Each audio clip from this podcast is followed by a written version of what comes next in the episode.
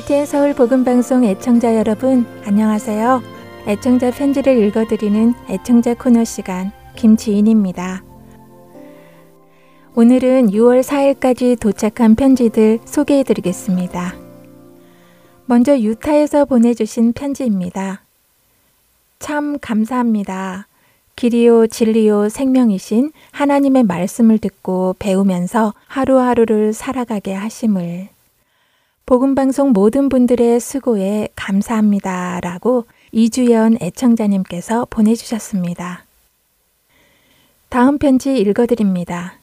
아리조나에서 길자 더넴 애청자님께서 안녕하세요. 늘 변함없이 복음방송에서 하나님 일에 수고하시는 모든 분들께 감사드립니다. 건강하세요. 라고 보내주셨습니다. 이주연 애청자님, 그리고 길자 더넴 애청자님 편지 감사합니다. 이번에는 텍사스에서 보내주신 편지 읽어드리겠습니다. 할티엔 서울 복음 선교회 사역자 여러분께 특별한 감사를 전합니다. 특별히 지난 4월부터 시작된 함께 읽는 계시록을 저도 함께 공부하면서 평생 뚜껑 덮어 놓았던 계시록에 영안이 열리는 듯 감사와 기쁨을 경험하게 되었습니다. 감사합니다.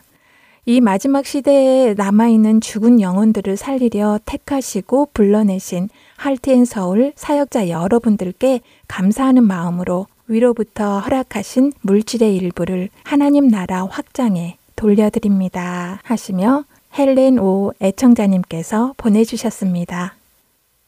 또 한 통의 편지가 텍사스에서 왔습니다. 안녕하세요. 텍사스 청취자로서 조금이라도 기사에 힘이 되었으면 하는 마음에서 아주 적은 금액 보냅니다. 이 어려운 시기 우리 모두가 내일의 소망을 두고 절망이나 좌절하지 마시고 힘차게 예수 그리스도의 힘을 얻어 굳건히 나아갑시다. 저도 힘들지만 정부에서 나오는 금액 아껴 쓰고 보내드립니다. 귀사의 무궁한 발전과 주님의 축복이 늘 함께하길 기원합니다. 라고 하시며 찰리킴 애청자님께서 보내주셨습니다. 텍사스의 두 분, 헬렌 애청자님과 찰리킴 애청자님, 편지 감사합니다. 용기를 주시는 말씀에 감사하고 이렇게 보내주신 귀한 후원금, 영혼을 살리고 세우는 귀한 곳에 잘 사용하겠습니다. 마지막 편지입니다. 이번에도 텍사스에서 보내주셨는데요. 이순난 애청자님의 편지입니다. 안녕하세요. 복음방송 여러분, CD 잘 듣고 있습니다. 복음 선교를 위하여 물신양면으로 수고하시는 여러분께 감사드립니다. 코로나19로 인해 어려운 시기에도 주님의 날개로 덮으시고 보호하시는 은혜에 감사드리며 몇 자 적습니다. 이제 스마트폰으로 듣고 있으니 CD는 더 안 보내주셔도 되겠습니다. 샬롬. 네, 이순난 애청자님 편지 감사합니다. CD는 중단해 드렸고요. 앞으로도 스마트폰으로 꼭 청취해 주세요. 감사드립니다. 애청자 코너 여기에서 마치고요. 찬양 들으신 후에 주안의 하나 사부로 이어드리겠습니다.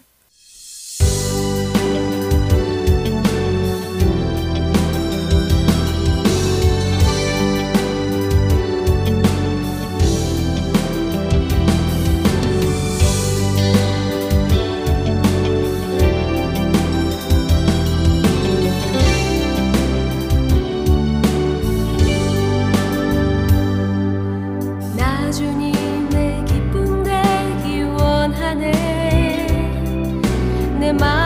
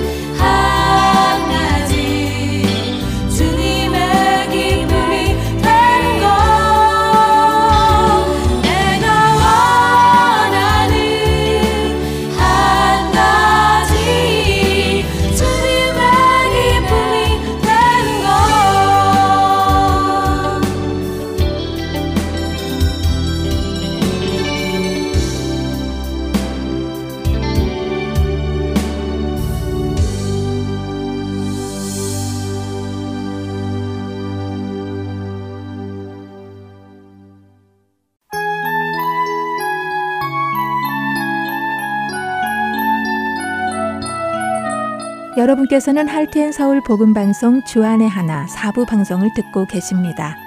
주안의 하나 4부에서는 지난 방송들 중에서 신앙에 도움이 될 만한 프로그램을 모아서 다시 방송해 드리고 있습니다. 이번 시즌에는 2014년에 방송된 아나크리노 시즌 2와 2016년에 방송된 성경 속 단어 한마디 그리고 2018년에 방송된 살며 생각하며가 준비되어 있습니다. 아나크리노 시즌2로 이어집니다.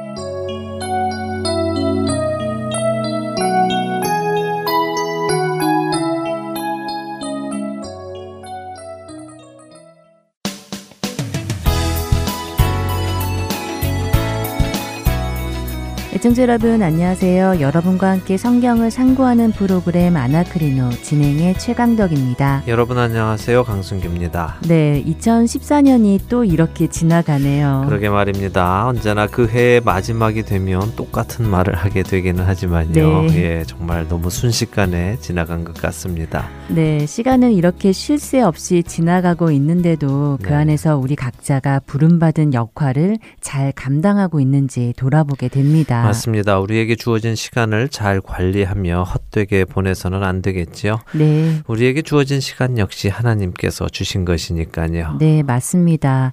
한 해 잘 마무리하시는 여러분들 되시기 바라고요. 또 저희도 지난주 연말 특집 방송에서 말씀드렸듯이 오늘이 아나크리노 시즌2 마지막 시간인데 마무리를 잘 해야겠습니다. 그렇네요. 저희도 프로그램 마무리를 잘 해야 하겠습니다. 어, 사실 오늘 아나크리노 시즌2 마지막에는 어떤 내용으로 마무리를 할까 하고 있었는데요.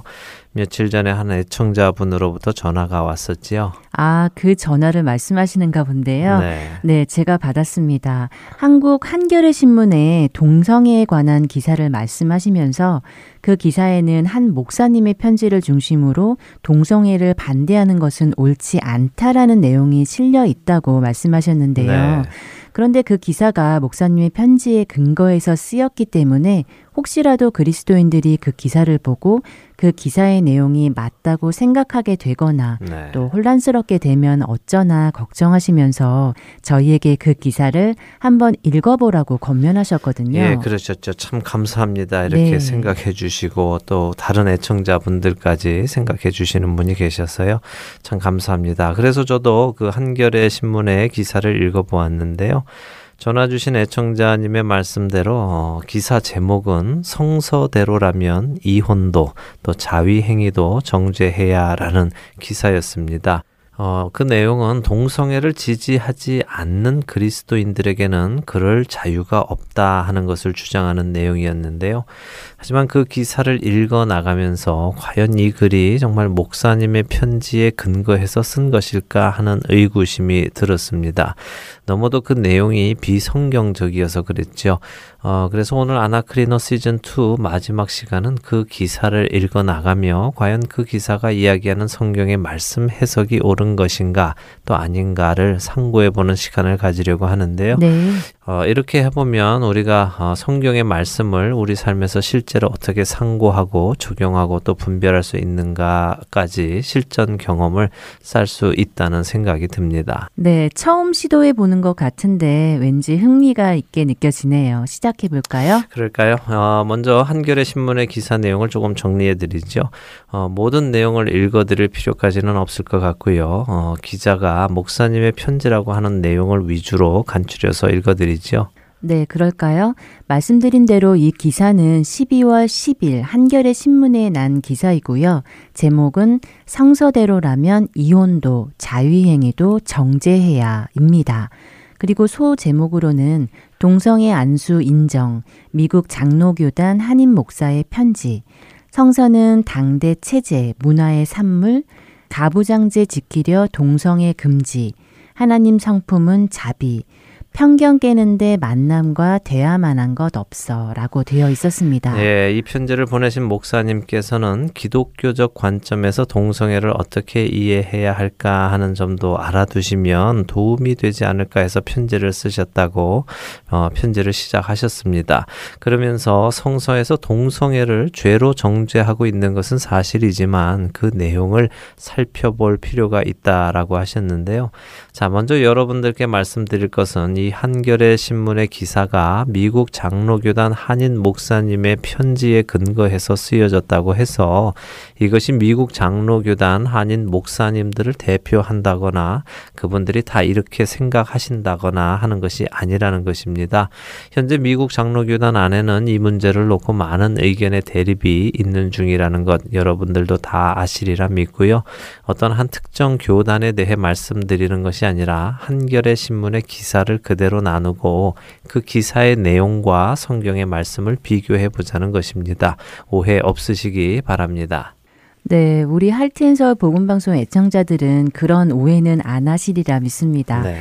자, 기사에 보면 성경이 동성애를 정죄하지만 그 내용을 살펴볼 필요가 있다라고 하셨는데 어, 어떻게 살펴봐야 한다는 것이지요? 예, 기사에 의하면요. 먼저 구약 성경에는 남성과 남성의 성관계는 언급하는데 여성과 여성의 성관계는 언급하지 않는다 하면서 그 이유를 두 가지로 볼 수 있다고 하는데요. 첫째는 게이가 가부장적 사회 체제에 큰 혼란을 초래하기 때문에 정죄했을 것이라는 추론이라고 이야기합니다. 갑자기 남성이 여성의 위치로 전락하는 것은 가부장적 체제를 뒤흔드는 행위이기 때문에 정죄받았다는 것이죠. 그러면서 이해를 돕기 위해 옛날 미국이 흑인을 차별하던 때에 흑인과 백인이 연애하는 것을 반대했던 것과 똑같은 논리이다. 당신은 흑인과 백인이 평등한 인종이 아니라고 생각했지만 지금은 평등한 인종이라는 사실이 보편화되어서 서로 다른 인종이 결혼하는 것이 아무 문제가 없는 것처럼 동성애도 성소가 쓰인 시대의 체제와 문화의 산물이다라고 했는데요. 음, 동성애가 가부장적 사회 체제의 혼란을 초래하기 때문에 정제한 것이라고요. 네. 인종 간의 결혼이 보편화된 것처럼 이 시대도 동성애가 보편화되어야 한다는 논리인가요? 네. 어, 뭔가 이상한데요. 이상하지요. 네. 예. 자, 이 기사는 게이가 가부장적 사회 체제의 혼란을 초래해서 정죄했다. 그 근거가 구약이 남성 간의 성관계는 정죄하면서도 여성 간의 성관계는 언급하지 않았다 하는 것이거든요. 자, 간단히 성경을 보도록 하지요. 성경이 동성애를 정죄하는 이유가 무엇인지 말씀을 통해서 보면은 알겠죠. 네. 과연 동성애가 가부장적 사회 체제의 혼란을 초래해서 정죄한 것인지 아닌지 말입니다. 네, 구약에서 동성애에 관한 말씀을 보려면 아무래도 레위기를 보아야겠지요. 어, 맞습니다. 레위기에 보면요. 동성애뿐 아니라 성에 관한 하나님의 법률이 나와 있습니다. 네. 네, 레위기 18장을 볼까요? 18장 22절입니다. 네. 여러분들도 성경을 함께 펴시기 바라고요. 제가 읽어보지요. 너는 여자와 동침함 같이 남자와 동침하지 말라. 이는 가증한 일이니라. 네, 남자끼리 성관계를 갖지 말라고 하시네요. 예, 그 이유가 무엇라고 하십니까? 네, 이는 가증한 일이라고 하시네요. 예, 그렇다면 가증하다라는 말은 또 무슨 뜻일까요? 어, 글쎄요, 가증하다. 어, 너무 싫은 것, 뭐 그런 뜻이 아닐까요? 예, 너무 싫은 것이요. 어, 비슷합니다. 어, 국어 사전에 가증한 것은 괘씸하고 얄미움 또는 그런 짓이라고 정의하는데요. 음. 히브리어 사전을 보면 가증으로 번역된 토에바라는 단어는요, 도덕적으로 역겨운 또 도덕적으로 혐오스러운 이런 의미로 쓰입니다. 아, 도덕적으로요. 네. 그럼 도덕적으로도 너무 하나님께서 싫어하시는 것, 뭐 그것도 말이 될 것 같 은데요. 예, 그렇게 되겠죠. 예, 어, 그것은 가증한 일이기에 하나님께서는 정죄하시는 것입니다. 가부장적 사회 체제가 무너져서 정죄하는 것이 아니라 남자가 남자로 더불어 성관계를 맺는 것은 하나님께서 만드신 자연 법칙을 거스르는 것이기에 그것이 도덕적으로 역겨운 것이지요. 음. 역겹다 하는 것은 곧 거스른다는 말이잖아요. 거슬러 올라오니까요. 어, 그렇네요. 의미가 통하네요. 예, 그리고 남성 간의 동성애만 이야기하고 여성 간의 이야기는 안 했다고 주장을 하셨는데 지금 이 레위기를 읽어 보면요. 이 말씀을 듣는 대상이 누구인가를 우리는 짐작할 수 있는데요. 7절부터 쭉 읽어 보면 어, 이 말씀을 듣는 대상이 누구인지 알 수 있습니다. 간단하게 그냥 7절에서 9절까지만 한번 읽어 주시죠. 네, 그럴까요? 내 어머니의 하체는 곧 내 아버지의 하체이니 너는 범하지 말라. 그는 내 어머니인즉 너는 그의 하체를 범하지 말지니라. 너는 내 아버지의 아내의 하체를 범하지 말라. 이는 내 아버지의 하체니라. 너는 내 자매 곧 내 아버지의 딸이나 내 어머니의 딸이나 집에서나 다른 곳에서 출생하였음을 막론하고 그들의 하체를 범하지 말지니라. 네, 지금 누구에게 말씀하시는 것 같으세요? 그러니까 뭐 어떤 사람의 이름이 아니라 지금 이 명령을 듣는 대상이 어떤 종류의 사람이겠느냐 하는 것이죠. 그러니까 아들에게 하시는 말씀 같습니까? 아니면은 딸에게 하시는 말씀 같습니까? 아, 그런 의미로요. 네. 어, 당연히 아들이죠. 내 어머니나 아버지의 아내.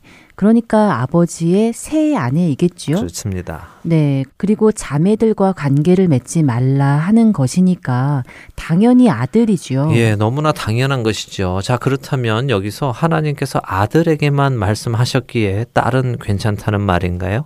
다시 말해서 딸은 어머니나 아버지의 새 아내와 어, 관계를 맺어도 된다는 말입니까? 또 더 심하게 딸은 아버지나 어머니의 새 남편과 관계를 맺어도 된다는 말인지요? 어, 아니죠. 어떻게 그런 말이 됩니까? 예, 그렇지요. 너무도 당연하게 안 된다는 말이죠. 네. 지금 이 말씀은 남성을 향해 하고 계시기 때문에 남성 간의 동성애를 말씀하시는 것입니다.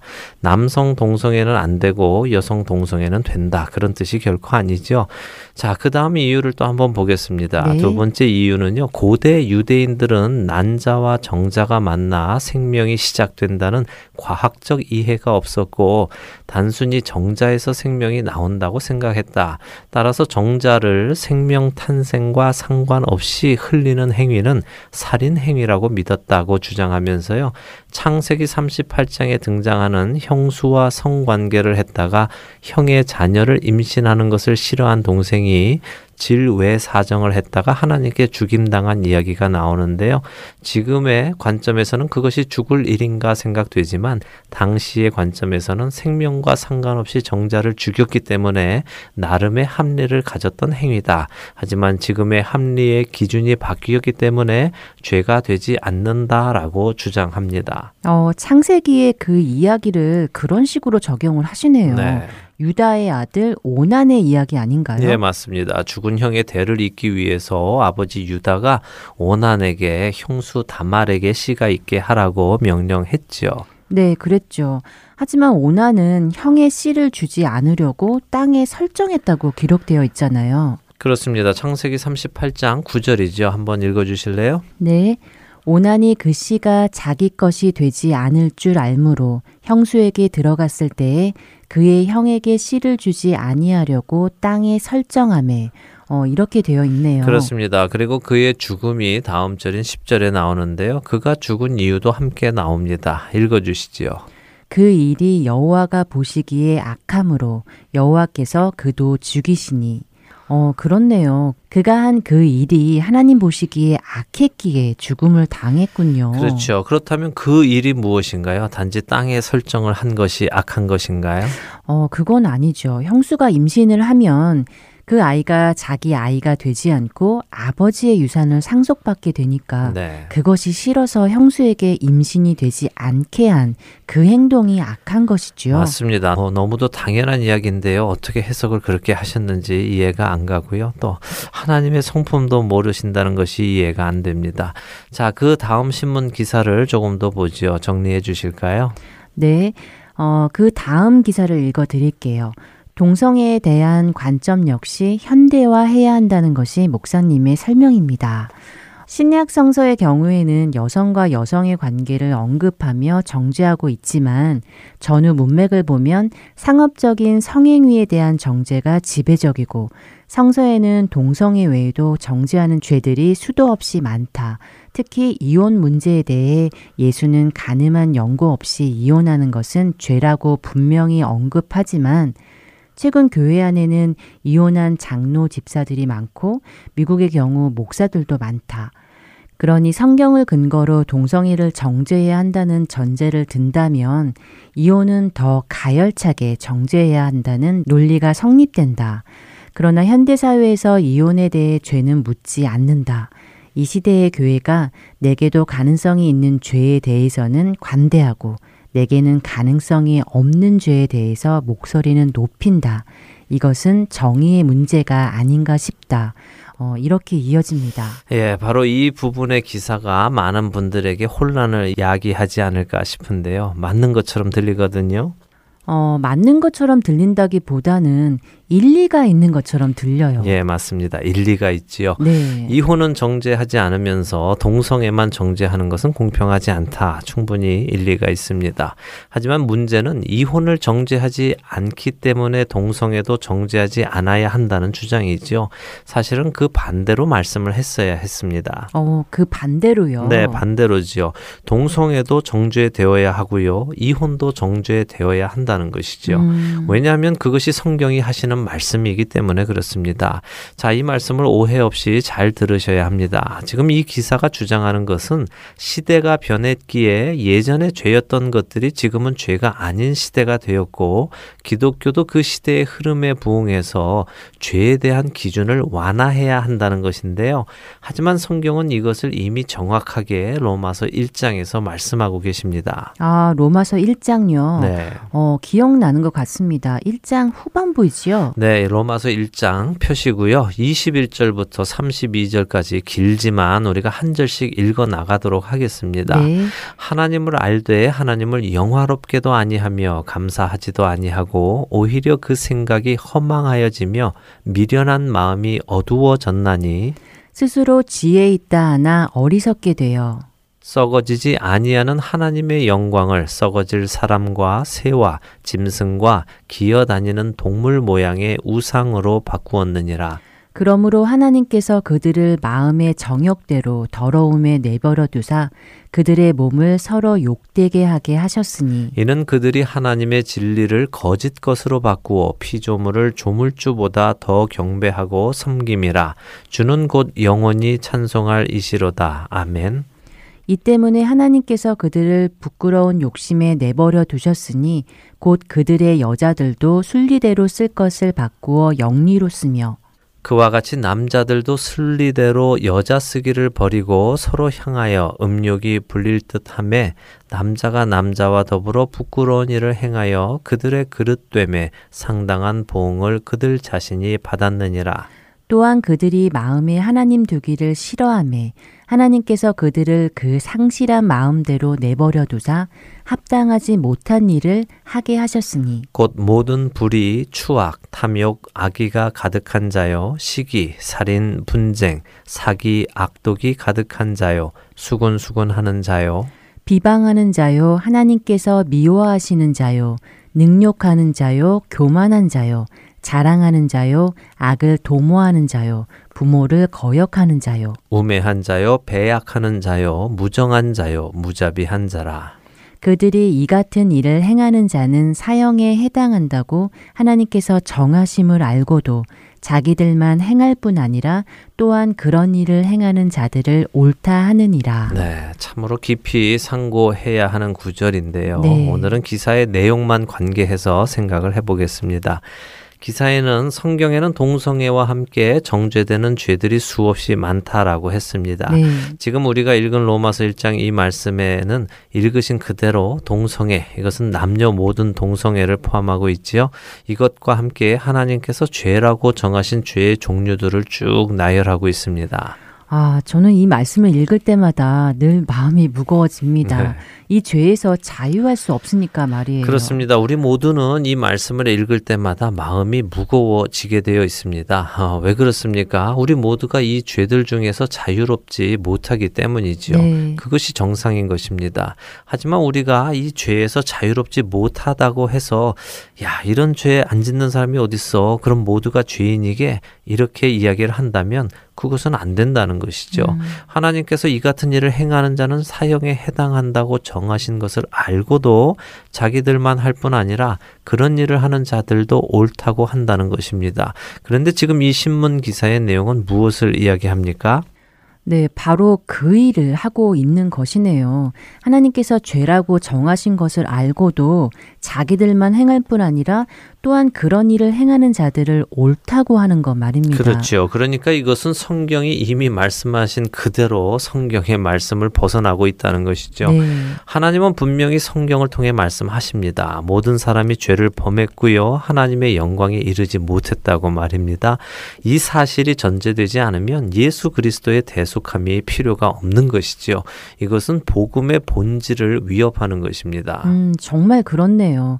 복음의 본질을 흔들려고 하는 것 같습니다. 네, 이것을 우리는 분명히 기억해야 하고 또 확실하게 기억해야 하는데요. 네.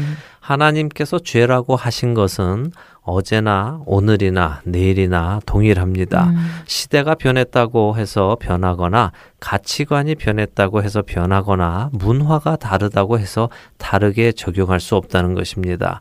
진리는 변해서는 진리가 될 수 없습니다. 진리는 언제나 변하지 않지요. 그렇기에 진리인 것입니다.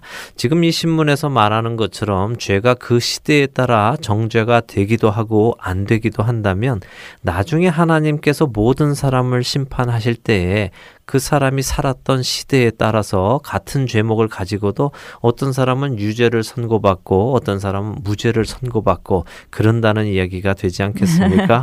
네, 생각해 보니 그런 말이네요. 그렇게 되면 하나님 나라의 심판장이 너무 어수선해지겠는데요. 네. 그건 정말 말이 안 되는 것 같습니다. 우스운 이야기네요. 예, 우스운 이야기죠. 네. 사실 이 신문 기사에서 잘 지적한 점이 하나는 있습니다. 어, 그래요? 그것이 뭐죠? 그것은 이 시대에 하나님께서 죄라고 하셨던 것 중에 죄가 아닌 것처럼 인식되는 것들이 많다는 것입니다. 아. 특별히 이 신문에서는 이혼을 거론했는데요.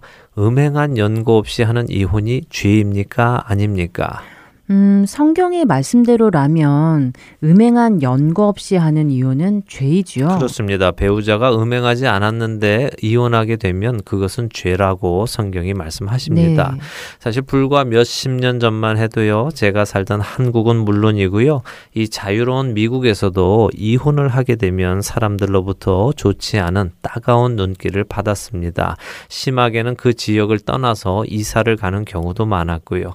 이혼한 부부의 자 자녀들은 자신의 부모가 이혼했다는 사실을 친구들에게 알리는 것을 꺼려 했고 부끄러워했습니다.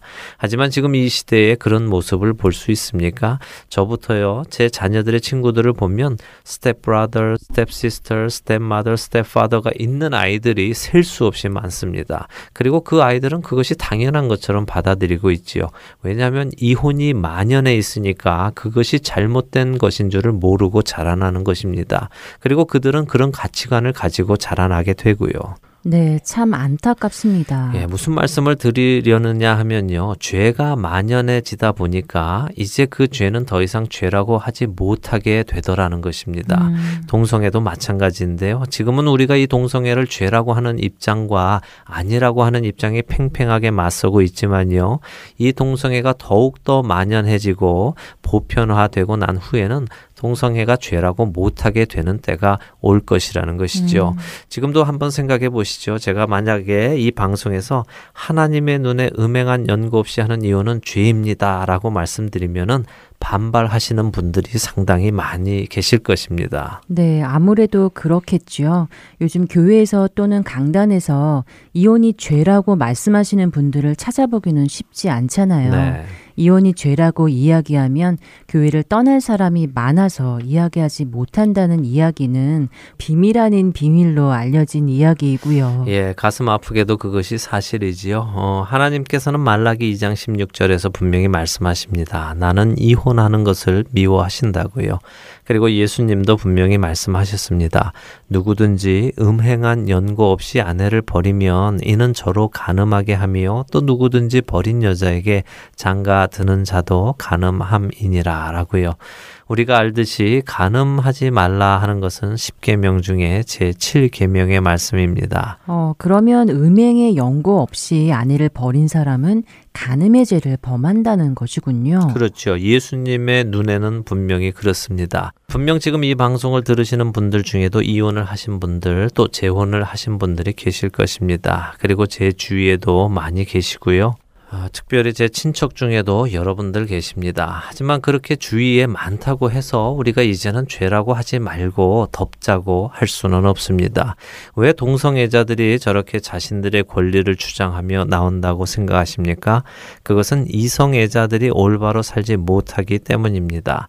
이성애자들의 성도덕이 무너졌기 때문에 동성애자들이 자신들의 권리를 들고 나와도 할 말이 없는 것입니다. 만일 그리스도인들이 하나님의 말씀에 합당한 삶을 살아가고 있다면 결코 그들은 그리스도인들에게 자신들의 권리를 주장할 수 없습니다.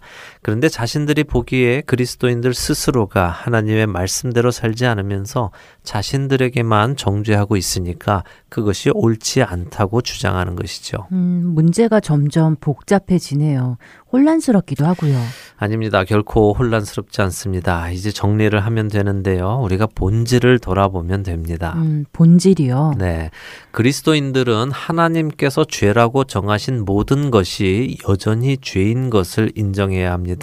그것이 동성애이든 이혼이든 살인이든 수군수군 하는 것이든 약속을 어기는 것이든 무자비하고 무정한 것이든 하나님께서 악한 것이다. 가증한 것이다. 죄다라고 하신 그것은 여전히 죄이다는 것을 인정해야 하는 것입니다. 음. 그것을 인정해야만 우리는 자신이 죄인인 것을 인정하게 됩니다. 그리고 자신이 죄인인 것을 인정하는 자만이 예수 그리스도 앞에 나와서 자신의 죄를 대속 받을 수 있는 것이지요. 네, 복음의 본질이네요. 네, 예수님은 죄인을 위해 오셨습니다. 아픈 자에게 의원이 필요하다고 하셨지요. 네. 건강한 자에게는 의원이 쓸데없다고 하셨습니다. 자신이 짓고 있는 것이 죄가 아니라고 하는 사람에게는 예수 그리스도가 필요 없습니다. 예수님은 동성애자도 부르셨고요. 가늠한 사람도 부르십니다. 살인한 사람도 부르시고 수군수군하는 사람도 부르십니다. 무자비한 사람, 무정한 사람 모두 다 부르십니다. 왜요? 당신의 보혈로 그들을 깨끗게 해 주시기 원해서 그렇습니다. 그런데 나는 깨끗게 될 필요가 없다. 왜냐하면 나는 깨끗하니까 라고 말하는 사람은 그리스도의 은혜 안에 들어갈 수 없는 것이지요. 네, 그러니까 이렇게 정리를 할 수 있겠네요. 지금 세계적으로 이슈가 되고 있는 동성애에 관한 문제는 동성애자를 차별하거나 동성애자를 정죄하거나 하는 것이 아니라 그들이 동성애가 하나님께서 가증하게 여기시는 죄라는 것을 인정하고 그 죄에서 떠날 수 있도록 도와주어야 한다는 것이라고요. 바로 그것이죠. 어, 다른 어떤 모든 죄와 마찬가지로요. 동성애도 회개하고 용서받고 구원으로 나가야 하는 죄일 뿐입니다. 이혼은 한 번에 짓게 된 죄입니다. 그러니까 회개하고 용서를 받으면 된 것이지요. 그리고 다시 이혼하지 않으면 되는 것입니다. 동성애도 마찬가지입니다. 회개하고 용서받고 다시 동성애를 하지 않으면 되는 것이죠. 네, 그런데 문제는 죄가 아니니까 계속해서 나는 동성애를 하겠다 하거나 또 더 나아가서 동성애를 하면서 예수님을 믿겠다 하는 것은 안 된다는 것이네요. 그렇죠. 잘 생각해 보세요. 동성애자도 이혼한 사람도 그리스도인이 될 수는 있습니다. 하지만 그리스도인이 된 후에는 그 일을 해서는 안 되는 것이죠. 네. 물론 우리는 사람이라서 그리스도인이 된 후에도 이런 죄를 지을 수 있습니다. 그렇죠? 최강덕 아나운서는 그리스도인이 된 후에 죄 안 지셨습니까? 또 애청자 여러분들은 어떠신가요? 네, 당연히 지었죠. 매일같이 짓고 있고요. 그렇습니다. 매일같이 지으며 우리는 어떻게 해야 합니까? 회개하지 않습니까? 그런데 아이 뭐 맨날 짓는지 회개할 게 뭐 있어 하면서 그냥 더 이상 죄가 죄가 아니라고 생각하기 시작하면 우리는 주 안에 있지 않게 되는 것입니다. 음. 주님은 죄라고 하시는데 나는 죄가 아니다라고 하면 주님은 이미 내 주님이 아닌 것이지요. 내 주님은 내가 되는 것입니다. 네, 맞습니다. 이 기사의 끝은 이렇게 맺고 있습니다. 성서도 결국 시대와 체제의 산물입니다. 이혼에 대해 죄를 묻는 것이 합리적이라고 인식되던 시대가 있었고, 가부장적 체제가 무너지면서 사회 전반이 무너진다고 생각했던 시대도 있었습니다. 하지만 인류는 그 시대의 유물이 된 합리를 유지하기 위해 폭력까지 동원하던 체제에 맞서 변화한 인식을 제안하고 논쟁하고 투쟁하면서 새로운 경계와 합리를 만들었습니다. 이것은 하나의 새로운 합리를 보편화하는 과정의 산물이고 그런 과정을 통해 이뤄낸 인류의 소중한 진보입니다. 인권이란 그런 것입니다. 그런데 왜 유독 동성애 등 성소수자에 대해서만 새로운 합리의 기준을 적용하려 하지 않는 것일까요? 다시 한번 곰곰이 생각해 볼 일입니다. 라고요. 예, 뭐 이 기사를 쓰신 분이 굉장히 어려운 말씀을 많이 써 놓으셨는데요. 네. 우리가 볼 수 있는 것은 이분이 한 가지 큰 오해를 하고 계시다는 것입니다. 그것은 성경이 사람의 글이라고 착각하고 계시는 것인데요. 이분은 성경이 시대와 체제의 산물이라고 믿고 계십니다. 그렇기에 그는 어제나 오늘이나 내일이나 동일하신 하나님을 볼 수 없는 것입니다. 시작에도 말씀드렸지만 하나님의 말씀은 시대에 따라 변하지 않습니다. 그분의 그 가치관은 변하지 않습니다. 인간은 결코 근본이 될 수 없습니다. 인본주의란 것은 그런 것입니다. 인간이 주인이라는 것인데요.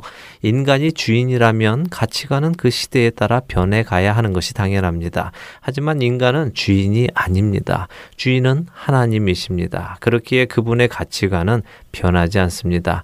우리 그리스도인들이 회개해야 합니다. 우리가 말씀대로 살지 못했기에 또 예수님의 말씀을 무시했기 때문에 이렇게 하나님의 말씀이 공격을 받고 있는 것입니다.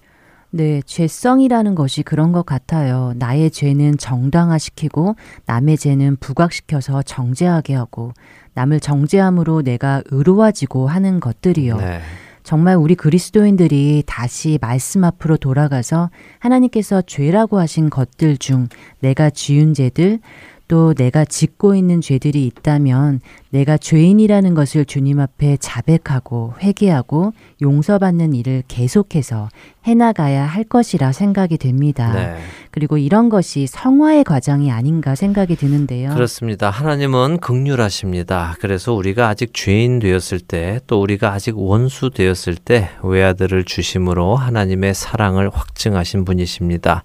그분은 우리가 있는 모습 그대로 그러니까 죄인의 모습 그대로 그분의 은혜 안으로 나아오기를 원하십니다. 네, 내 모습 이대로 말이지요. 네, 하지만 그렇게 구원의 은혜 안에 들어온 우리가 예전의 모습 그대로 살아가기를 원하시지는 않습니다. 이것이 포인트지요. 주님은 냄새나는 시궁창에 빠져 죽어가던 우리를 건지시고 나는 너를 있는 그대로 사랑한다 라고 하시면서 냄새나는 그대로 그 옷을 입고 그 더러운 손으로 먹고 살게 하시지 않으시는 분입니다. 누가 그것을 사랑이라고 하겠습니까? 주님께서는 더러운 나를 시궁창에서 마다 않고 건지신 주님은요, 나의 더러운 옷을 벗기십니다. 그리고 나를 깨끗이 씻겨주십니다. 시궁창 냄새가 하나도 나지 않도록 말이죠. 그리고 나에게 새로운 옷을 입혀주시지요. 깨끗한 옷을 말입니다. 그리고는 우리에게 말씀하십니다. 다시는 시궁창에 들어가서 놀지 말라라고요. 와, 참 와닿는 표현이네요. 그렇게 새 옷을 입고 살지만 때때로 우리는 다시 더러워지기도 하고요. 네. 하지만 그때마다 다시 씻고 옷을 갈아입어야 하는 것이군요. 네. 더러워졌다고 계속 더럽게 지내는 것이 아니라요. 그렇습니다. 아, 오늘 아나크리노가 상당히 길어졌는데요. 어, 하지만 시간을 조금 들여서라도 우리가 세상의 이론에 혼란함을 느끼지 않고 말씀 위에 굳게 서기를 바라는 마음에 시간을 조금 할애했습니다. 애청자 여러분, 우리는 하나님의 말씀을 계속해서 공부해야 합니다. 그리고 공부만 할 뿐 아니라 그 말씀에 따라 살아가야 합니다. 여러분과 저는 모두 죄인이었습니다. 하지만 우리는 그 죄를 용서받았습니다. 그리고 그 죄에서 떠나서 성령을 따라 살아가고 있습니다. 그것은 우리가 완벽해졌다는 이야기는 아닙니다. 우리는 우리의 육체를 벗는 날까지 결코 완벽해질 수는 없습니다. 하지만 그렇다고 포기하지는 않는 것이죠. 왜냐하면 우리는 이 성화의 과정을 반드시 지나야 하기 때문입니다. 네, 세상에서는 계속 이렇게 믿는 자들을 혼란스럽게 하는 이론들이 나올 텐데 네. 이것을 분별할 수 있는 방법은 오직 하나님의 말씀을 공부하는 것 외에는 없다는 것을 새삼 다시 느끼게 됩니다. 그 일을 계속해서 해나가는 우리 모두가 되기를 바라고요. 네. 그렇게 말씀 위에 굳게 서는 모든 애청자 여러분들 되시기를 소원합니다. 어, 그동안 아나크리노 시즌2 함께 해주셔서 감사드리고요. 복된 연말 그리고 희망찬 새해 맞이하시는 여러분들 되시기 바랍니다. 안녕히 계세요. 여러분 축복합니다. 감사합니다. 안녕히 계십시오.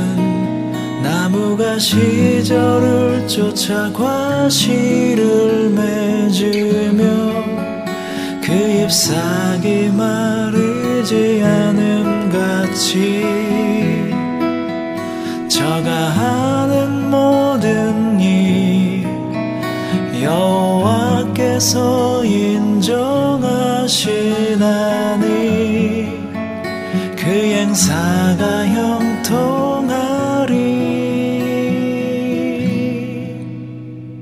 자기는 그렇지 않고 바람에 나는 겨와 같아서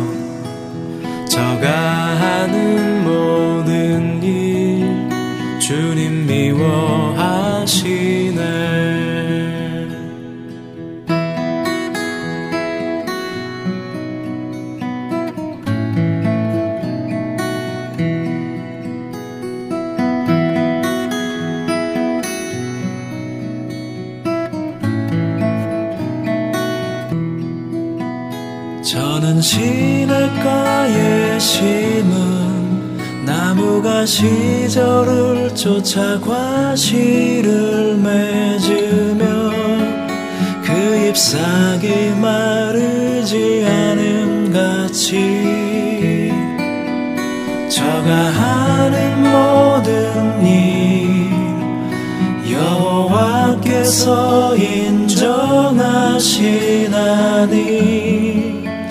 그 행사가 형통하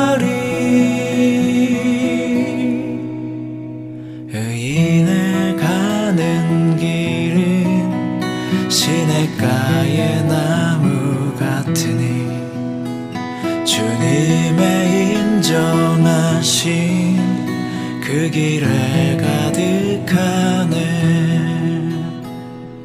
복 있는 자는 악인의 길 쫓지 않으면 그 율법을 주야로 묵상하는 자로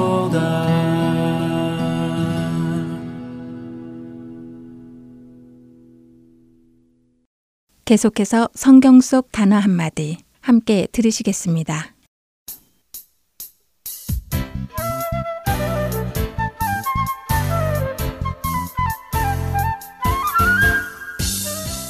여러분 안녕하세요. 성경 속 단어 한마디 진행의 이다솜입니다. 처음 교회에 다니게 되었을 때 교회 안에서 불리는 직분의 이름들이 참 어색했습니다. 세상에서는 들어보지 못한 직분들도 있고 또 들어본 직분인데 하는 일이 세상과는 조금 다른 직분도 있었기 때문인데요. 특히 세상에서 보아왔던 집사라는 직분은 어떤 큰 집에 딸린 작은 집에 살면서 집안의 모든 일을 관리하는 사람으로 알고 있었는데요. 처음 교회에 왔을 때 교회 집사님들이 여러 분 계셔서 교회에 살고 계시는 분들이 이렇게 많으신가 하며 엉뚱한 생각을 했던 적도 있습니다. 성경 속 단어 한마디, 오늘은 성경 속에 나오는 직분 몇 가지에 대해 나누어 보려 합니다. 성경에는 집사 혹은 장로라는 직분이 나옵니다. 이 직분을 맡으신 분들은 목사님을 도와 교회를 운영하거나 성도들을 섬기는 일을 하시는데요. 그런데 바울이 빌립보 교인들에게 편지를 쓴 빌립보서 1장 1절에는 감독이라는 말도 나오더라고요. 그리스도 예수의 종 바울과 디모데는 그리스도 예수 안에서 빌립보에 사는 모든 성도와 또한 감독들과 집사들에게 편지하노니 집사는 우리에게 친숙한 말이지만 감독이라는 말은 조금 어색하지 않으신가요? 감독하면 저는 영화 감독이나 야구 감독 등이 가장 먼저 떠오릅니다. 어떤 분야의 실질적인 책임을 맡아 지휘하는 사람인데요. 성경의 감독도 그런 의미일까요? 먼저 감독은 헬라어로 에피스코포스라고 해서 교회의 일반적 책임을 맡은 기독교의 직분자라고 성경사전이 설명해 줍니다. 이 단어는 주시하다, 경계하다 혹은 보초를 뜻하는 스코포스에서 유래되었다고 하는데요.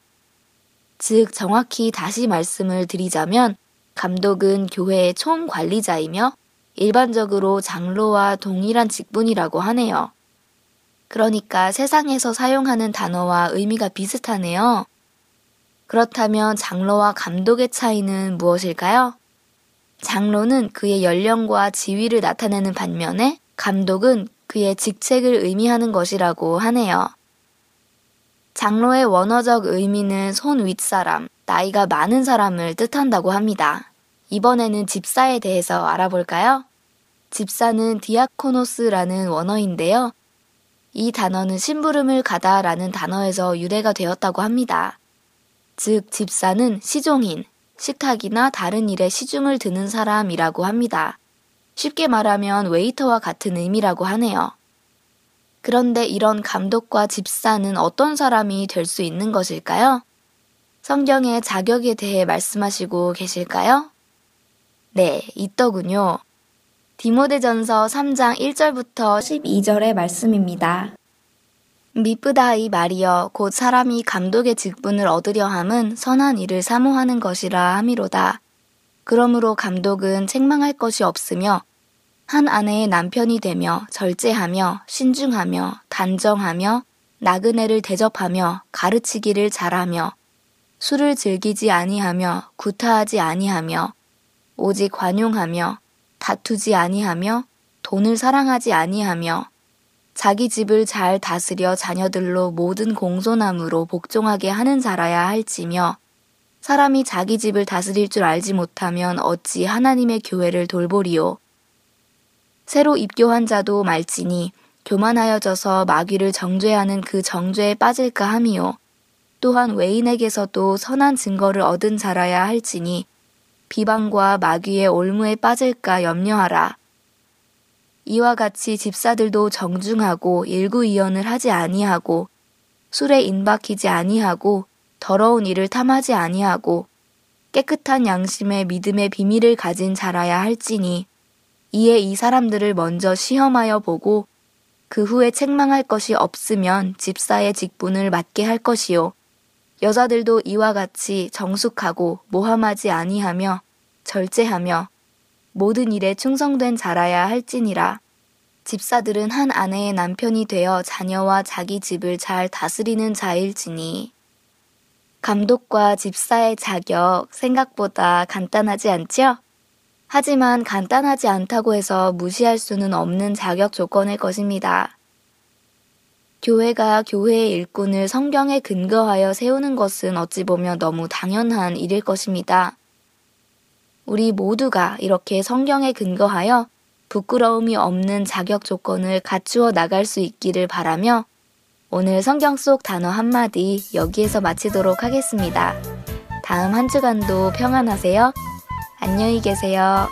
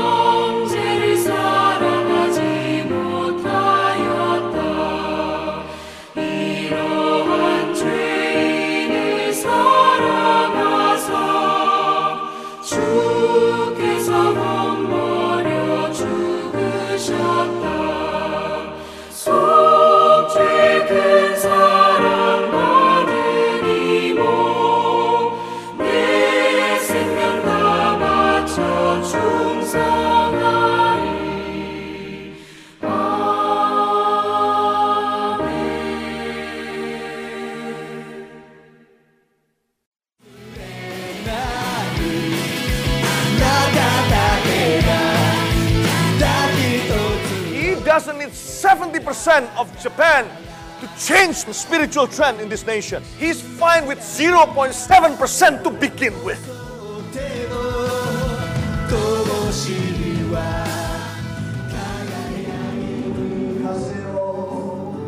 하나님을 향해 부르짖는 일본인들의 간절한 마음이 들리십니까?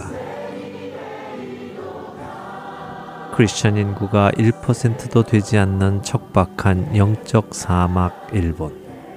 그 사막의 땅에도 복음의 씨앗이 뿌려져야 할 것입니다. 하트앤소울 복음 선교회에서는 이 일을 위하여 일본어 방송 CD를 제작하였습니다. 주위에 있는 일본인들에게 이 CD를 전하고 싶은 분들은 전화번호 602-866 8999로 연락 주시기 바랍니다.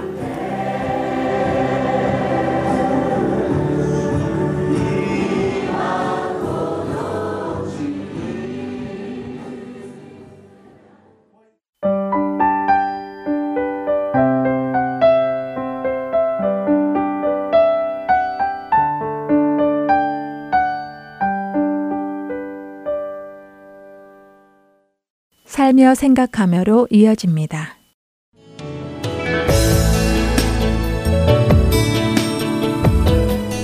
주안의 하나 애청자 여러분 안녕하세요. 살며 생각하며 진행해 김순혜입니다. 죽은 후 내 묘비에 써 주었으면 하는 한 문장이 있다면 이 질문은 교회 40대 선교회 모임에서 소그룹 나눔의 주제 중 하나였습니다. 찬양을 좋아했던 아이 누구누구누구 여기에 잠들다. 땡스기빙 때마다 찾아가는 조카의 묘비엔 이렇게 써 있었다며 죽은 후 사람들은 우리를 어떻게 기억하게 될지도 생각해 보자고 제안하신 이 주제는 다들 인생을 다시 한번 돌아보는 귀한 시간이었습니다. 묘비에 써주기를 바란다는 것은 죽음을 생각하고 또 써주기를 바라는 문구대로 살고 싶다는 말이겠지요. 막상 이 질문을 바꿔보니 특별히 제 인생에 남을 만한 일을 한 것이 없는데 무슨 말을 남길지 생각하다가 아무도 알아주지 않고 묘비에 아무 말 남기지 않아도 하나님이 알아주시면 되지 않을까 하는 생각이 들었습니다. 요즘은 웰다잉이라는 임종체험 프로그램이 있다고 합니다. 자신의 관 앞에서 유언장을 작성하여 낭독하고 수의를 갈아입고 관 속에 들어가 관뚜껑을 닫고 잠시 있다가 나오는 프로그램인데 여기에 참가하셨던 어떤 분은 엄청 많이 울었다고 하면서 지금부터 정말 의미 있게 잘 살아야겠다는 생각을 갖게 되었다고 하더라고요. 최근 남편도 죽음이 이런 것이구나 가까이 느꼈던 일이 있었다고 합니다.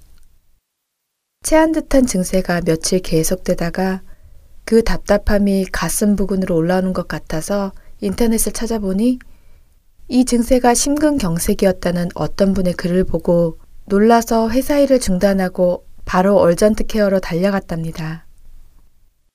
가는 도중 온갖 생각이 다 들면서 혹시라도 자신에게 무슨 일이 생기면 어떡하나 아내는 혼자서 이 낯선 미국 땅에서 아이들과 살아갈 수 있을까 하는 염려 등등 자신의 인생을 다시 돌아보게 되었다고 합니다. 아이들도 이 말을 같이 들으면서 현재의 삶에 하나하나 간섭하시는 주님께 감사하는 시간이 되었답니다. 심근경색하니까 대학교 4학년 때 갑자기 돌아가신 친정 어머니 생각이 났습니다. 전날 수요 예배를 마치고 큰어머니 댁에 들러 인사도 하고 오셨다던 어머니는 그날 밤 심근경색으로 갑자기 돌아가셨습니다. 호흡은 멎었지만 어머니의 손은 따뜻했습니다. 아직 온기가 있으니 그냥 잠이 든 것만 같았었지요. 그렇게 갑작스레 떠나셔서인지 장례 절차에 따라 입관 예배에 발인 예배를 드리고 장제에 묻고 왔으면서도 돌아가신 것이 믿어지지가 않아서 꿈속에서도 몇 번이나 살아계신 것처럼 나타나기도 했었습니다. 믿음의 대들보이셨던 어머니가 돌아가시자 집안의 기도의 줄이 끊어진 것 같아 마음이 무거웠습니다. 실제로 어깨까지 무거웠습니다. 새벽 기도를 쉬지 않으셨던 어머니셨기에 몸이 아픈 날에도 하루의 시작을 그렇게 하지 않으면 정말 못 일어날 것 같고 죽을 것 같다며 꼭 새벽 기도를 하셨었죠.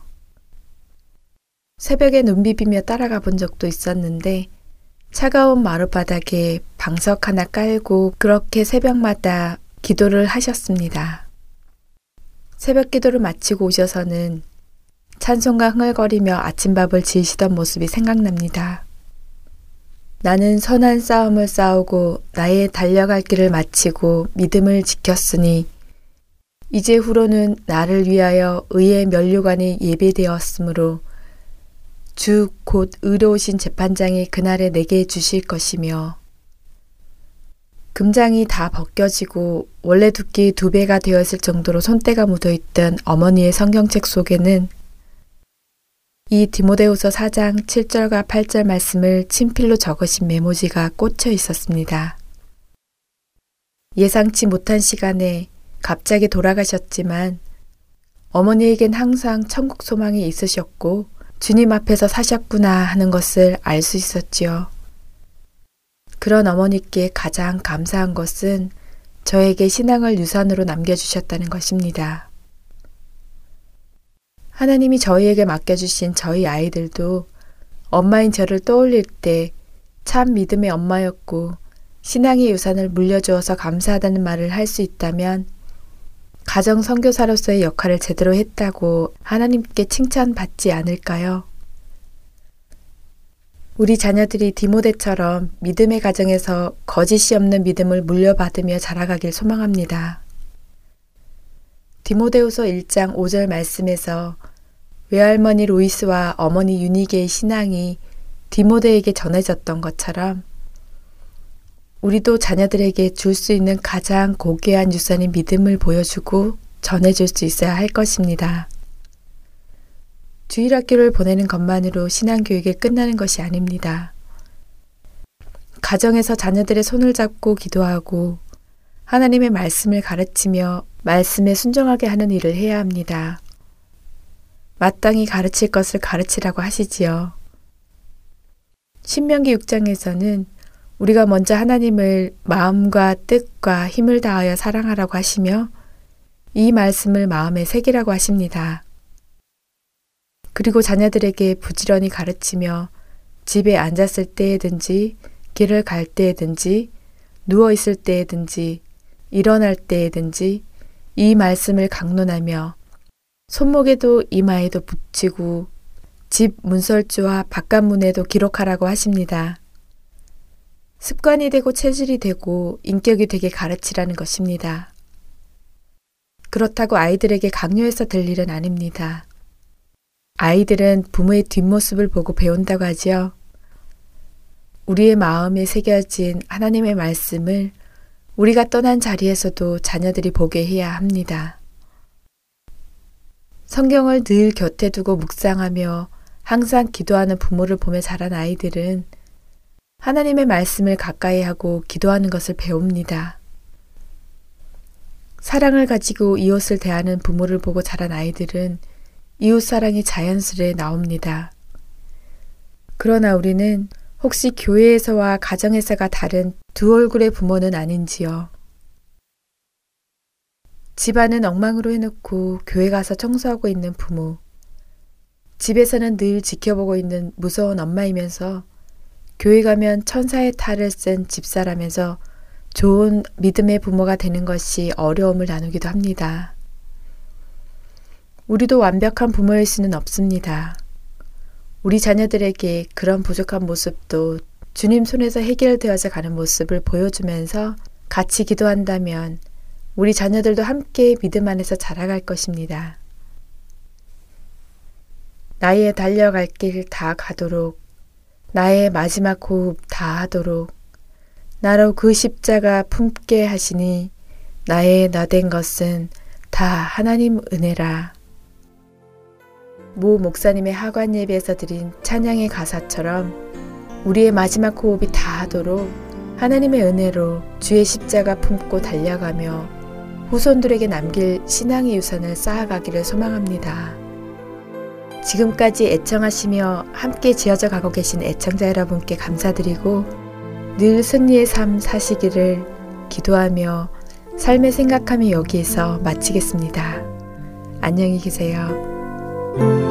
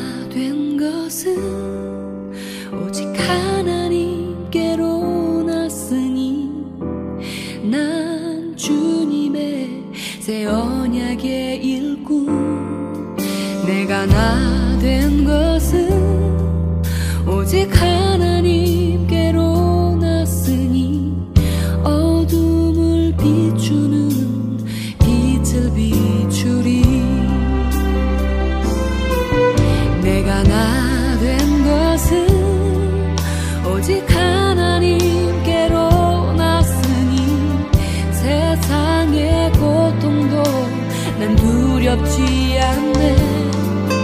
내가 나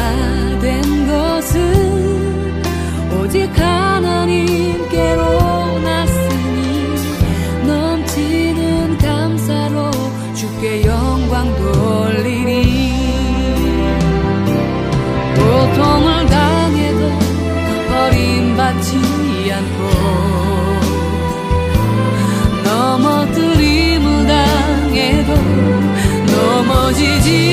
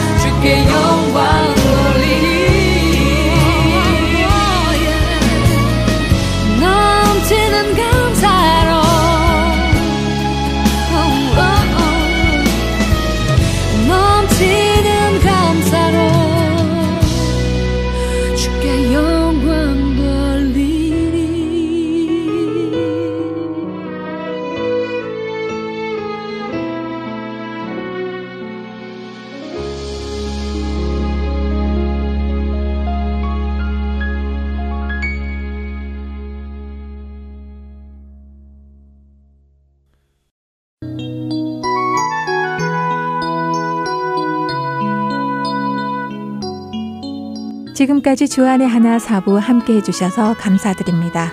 다른 지난 방송들을 더 듣고 싶으신 분들은 홈페이지 www.heartandseoul.org에서 특별 방송을 클릭하셔서 들으실 수 있습니다.